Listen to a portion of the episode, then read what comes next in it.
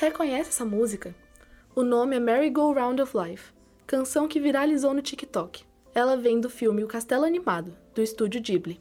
Para os fãs e bons acompanhantes do estúdio, é de praxe saber que vários dos elementos dos filmes são representações com referências folclóricas da cultura japonesa. Mitologia, misticismos, simbologias, religiões, lendas ou contos, o estúdio Ghibli acata e, com muito bom gosto, subverte seus significados para um contexto mais atual e representativo. Escolhemos A Viagem de Chihiro, O Conto da Princesa Kaguya e Princesa Mononoke para analisarmos com Clara Petter, bacharel em letras japonês pela URGS e atualmente mestranda em estudos linguísticos e culturais pela Universidade de Nagoya. Mas antes de decolarmos nessa cauda de cometa, já deixamos claro que vai ter spoilers sim. A saída mais segura para fugir deles fica no botão do pause e no de salvar para ouvir depois que você conferir todos os títulos. Agora, apertem os cintos. A análise do nosso primeiro filme já vai começar.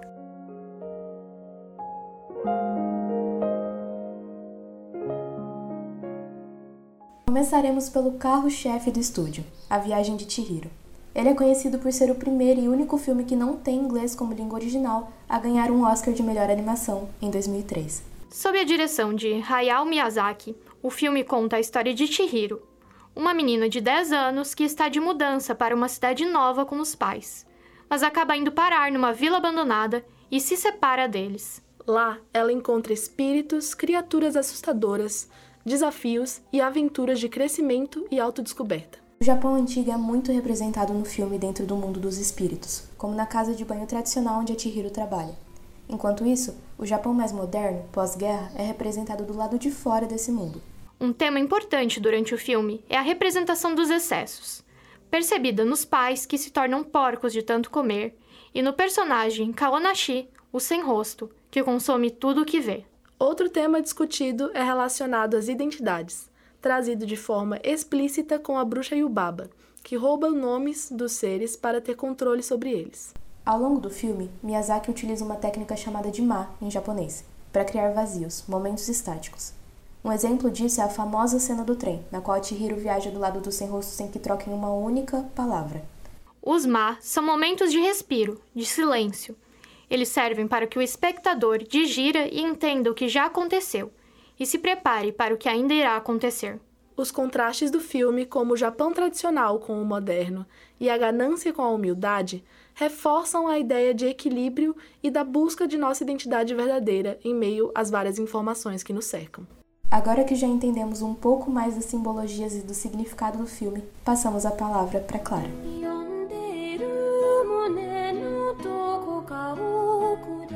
A, a ideia da casa de banho é ser uma casa de banho para os kamis irem relaxar, porque Miyazaki achou que era uma ideia divertida pensar que os kamis têm muito trabalho hoje em dia, então eles precisam ir relaxar de vez em quando. Os kamis todos eles não têm forma. Dá para ver no início do filme, quando ela começa a ver os seres, a gente vê que eles são um monte de seres sem forma.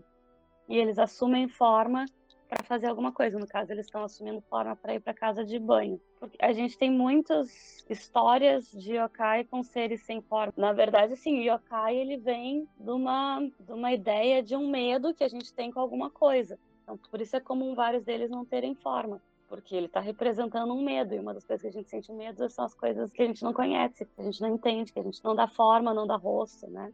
Yokai significa acontecimento estranho, que a gente não compreende qualquer acontecimento estranho eu posso chamar de yokai. E daí o que acontece é que a gente tem um processo de transformar esses acontecimentos estranhos em narrativa e personificar eles e dar nome. E daí quando vê tá transformando em seres. Por exemplo, tu anda na rua e tu escuta o som de passos atrás de ti. E tu olha e não, não consegue ver nada, ou tem medo de olhar pensar, meu Deus, não vou olhar, vai ser pior. Daí tu conta isso para alguém, ah, tinha passos atrás de mim. E daí conforme as pessoas vão contando, elas vão dando um nome para isso. O nome que a gente tem para isso no Japão é Beto Beto San, porque é a ideia de que os sapatos, aqueles de madeira, andando faz Beto Beto Beto Beto quando anda. Então é bem literal assim do, da experiência que tu tá tendo, entende? Daí alguém quando vai desenhar isso, pode dar uma forma para esse personagem que foi criado contando. Os filmes dele acabam sendo interessantes porque eles usam uma coisa muito própria desse folclore da cultura japonesa, que é que eu posso estar tá sempre modificando e adaptando, e isso é plenamente aceito. Todo folclore é dessa forma. Só que a gente tem essa mania de achar que existe uma história original, que existe uma versão mais certa. E não, na verdade, o folclore ele é sempre algo que eu estou modificando. Toda vez que eu conto, eu estou modificando ele.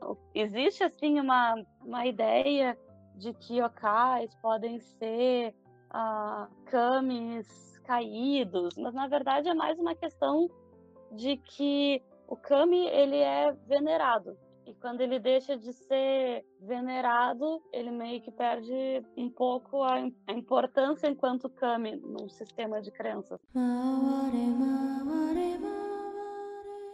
Em um estilo de animação bem diferente, o Conto da Princesa Kaguya foi lançado em 2013 no Japão, mas chegou nas salas de cinema do Brasil apenas em 2015. Sob a direção de Isalta Carrata, o filme é uma releitura de O Conto do Cortador de Bambu, que é conhecido como a mais antiga ficção japonesa ainda existente. O filme tem um foco maior nos sentimentos humanos do que na fantasia. A animação segue um padrão mais simples, aquarelado, muito bonito mesmo que seja bem diferente das outras produções do estúdio. O filme é uma releitura que traz a visão da princesa à tona, a colocando como protagonista. Na trama, as felicidades simples da vida são reforçadas desde o início do filme até o fim, quando a princesa já foi forçada a deixar tudo para trás por uma vida de luxos que não queria. Takahata enxerga que a princesa tem vontades, sentimentos e, principalmente, como qualquer outro ser humano, preza por sua liberdade. Esse foi o último filme produzido pelo diretor antes do seu falecimento, e foi muito reconhecido pela representação sentimentalista que ele conseguiu dar à animação. Diferente dos absurdos de Miyazaki, Takahata aposta mais no realismo da história e dos personagens, por mais que elas contem com aspectos fantásticos também. Não tem como fugir muito disso, já que a história é baseada em puro folclore. Mas a Clara pode nos explicar um pouco mais sobre essas curiosidades.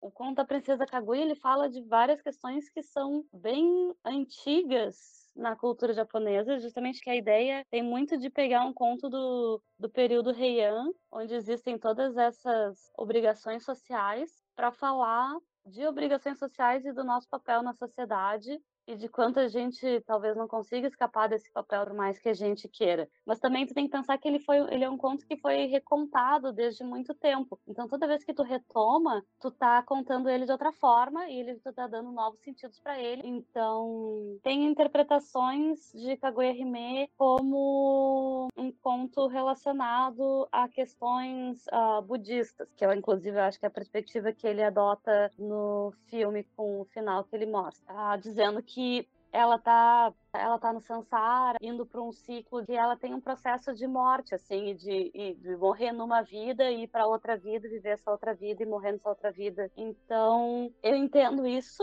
mas eu entendo também críticas a isso que dizem que, sei lá, se tu olha as coisas da época em que foi escrito aquilo não essa perspectiva budista não é válida não faz sentido para a época em que foi escrito e que ele talvez seria uma história de exílio porque era muito comum os nobres no período Heian serem exilados e não poderem fazer mais parte da corte. No fim o Amida Buda ele vem e busca ela né? Mas isso não é uma narrativa em si, isso é uma crença relacionada ao budismo terra pura que existem várias imagens, representações do Amida Buda vindo com uma comitiva de pessoas tocando música, ele vem com Tenin, que são os anjos, para buscar as pessoas quando elas morrem, que acontece no fim do filme. Eles estão indo buscar ela de volta para o mundo celestial. Daí eles colocam o Hagoromo, que é esse, esse manto celestial em cima dela, e ela perde as memórias do que aconteceu ali e pode voltar para o mundo celestial. O estúdio Ghibli como um todo, assim, faz parte das narrativas deles. Priorizam o mundo mais simples, mais idílico e mais das pessoas simples. Eles gostam de dar foco para isso. Em todos os filmes isso vai acontecer. Tudo que é feito com as mãos, tudo que é mais simples, eles valorizam. Tanto que a, a Kaguya, ela aprende fazeres manuais no filme e depois ela, toda vez que ela volta para esse espaço, ela vê essas pessoas fazendo também esses fazeres manuais e é o que ela encontra como refúgio enquanto ela está na corte, né? Ela tem um espaço no fundo que ela faz jardinagem, ela faz pastelagem que é um retorno a essa coisa mais simples, essa vida mais simples, né?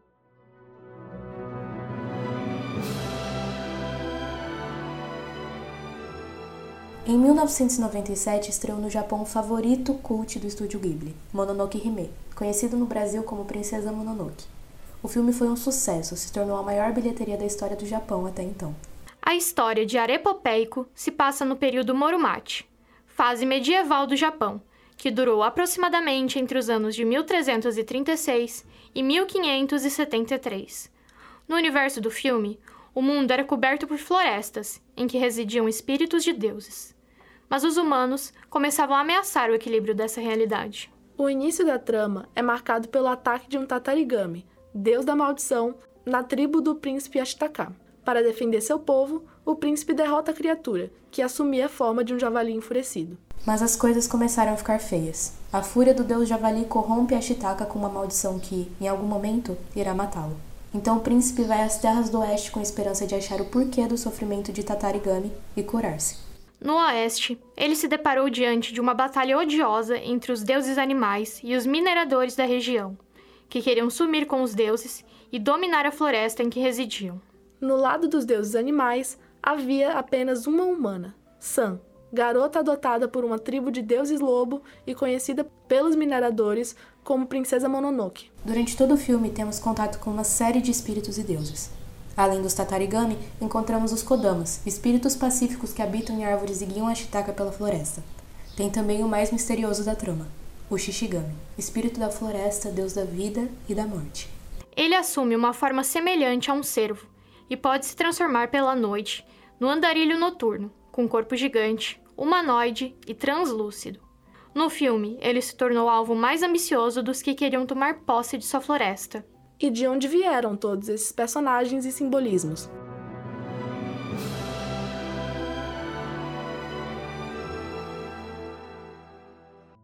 Essas coisas de folclore muitas vezes não tem narrativa nenhuma. É simplesmente assim, tal coisa existe, as pessoas comentam, ah, essa coisa existe. Então, Kodama, ele é um espírito da árvore e ele é uma crença de que certas árvores têm esse kami, esse espírito, e que eu não posso cortar, porque se eu cortar, eu vou ser amaldiçoado, uma desgraça vai acontecer. Comum, inclusive, que essas árvores sejam marcadas, que a gente daí a gente sabe que a gente não mexe com elas, entende? Mas eles não têm bem uma forma específica. Essa forma que o Miyazaki deu é uma coisa que ele inventou, baseada inclusive numa obra de um autor que ele gosta muito, a obra que chama Mudman, que é, é uma obra toda com motivos da Nova Guiné. Várias coisas do Mononoke Hime vêm inspiradas dessa obra, assim, esteticamente o Takahata ele sempre teve mais esse discurso ambientalista e conversando com o Takahata, o Miyazaki ele acabou despertando isso nele achando que ele tinha que trazer isso para os filmes dele também. E existe sei mais ou menos de quando, mas tipo, final do século XX, um certo discurso eco-shintoísta, que é uma retomada do shintoísmo pelas pessoas para tentar falar sobre questões ambientais. Então esse filme ele vai muito dentro dessa vibe assim de vamos trazer essa questão dos camis como uma representação de algo que a gente tem que discutir. E daí o Kodama ele acaba tendo esse papel porque ele é uma representação no espírito das árvores. Então assim, eu acho que no filme existe muito mais essa ideia dos Kodama como vários espíritos que parece que estão ligados a uma árvore específica, porque justamente ali tu está querendo dar essa ideia de uma floresta viva e falar da proteção dessa floresta e do quanto tu mata a floresta se tu faz certas coisas, entende? Praticamente todos aqueles personagens que vivem na floresta, eles são meio kami, assim, em algum nível. Javalis, eles têm vários lugares que tem tipo templos com javalis, lobos tradicionalmente são kami, eles chamam o kami porque eles eram como mensageiros dos deuses os servos também estão nesse contexto. É bem comum tu ir nos templos aqui e ter imagens de servo. Miyazaki decidiu que o servo ia ser o deus principal. Claro, a gente pode pensar mil motivos para isso. Quando ele se transforma naquele ser noturno, gigante, ali ele é chamado de Daidarabochi. Daidarabochi é um yokai, que é um ser que é maior assim do que, que uma montanha e que ele tem capacidade de criar, pode criar lagos, ele pode criar montanhas, ele pode criar cidades, ele pode fazer várias coisas. Mas a representação visual do Dai Barabote é muito diferente daquilo ali. Aquela estética dele também é uma coisa que vem do Mudman, o mangá que eu falei que o Miyazaki se inspirou para fazer a estética do Mononoke Hime. o Shishigami ele tem um pouco uma questão de que ele é uma mistura de tudo, né? Porque ele tem rosto humano, nos galhos dele ele é meio árvore, assim. Então ele fez uma coisa meio monstro justamente para mostrar essa conexão entre as três coisas, né?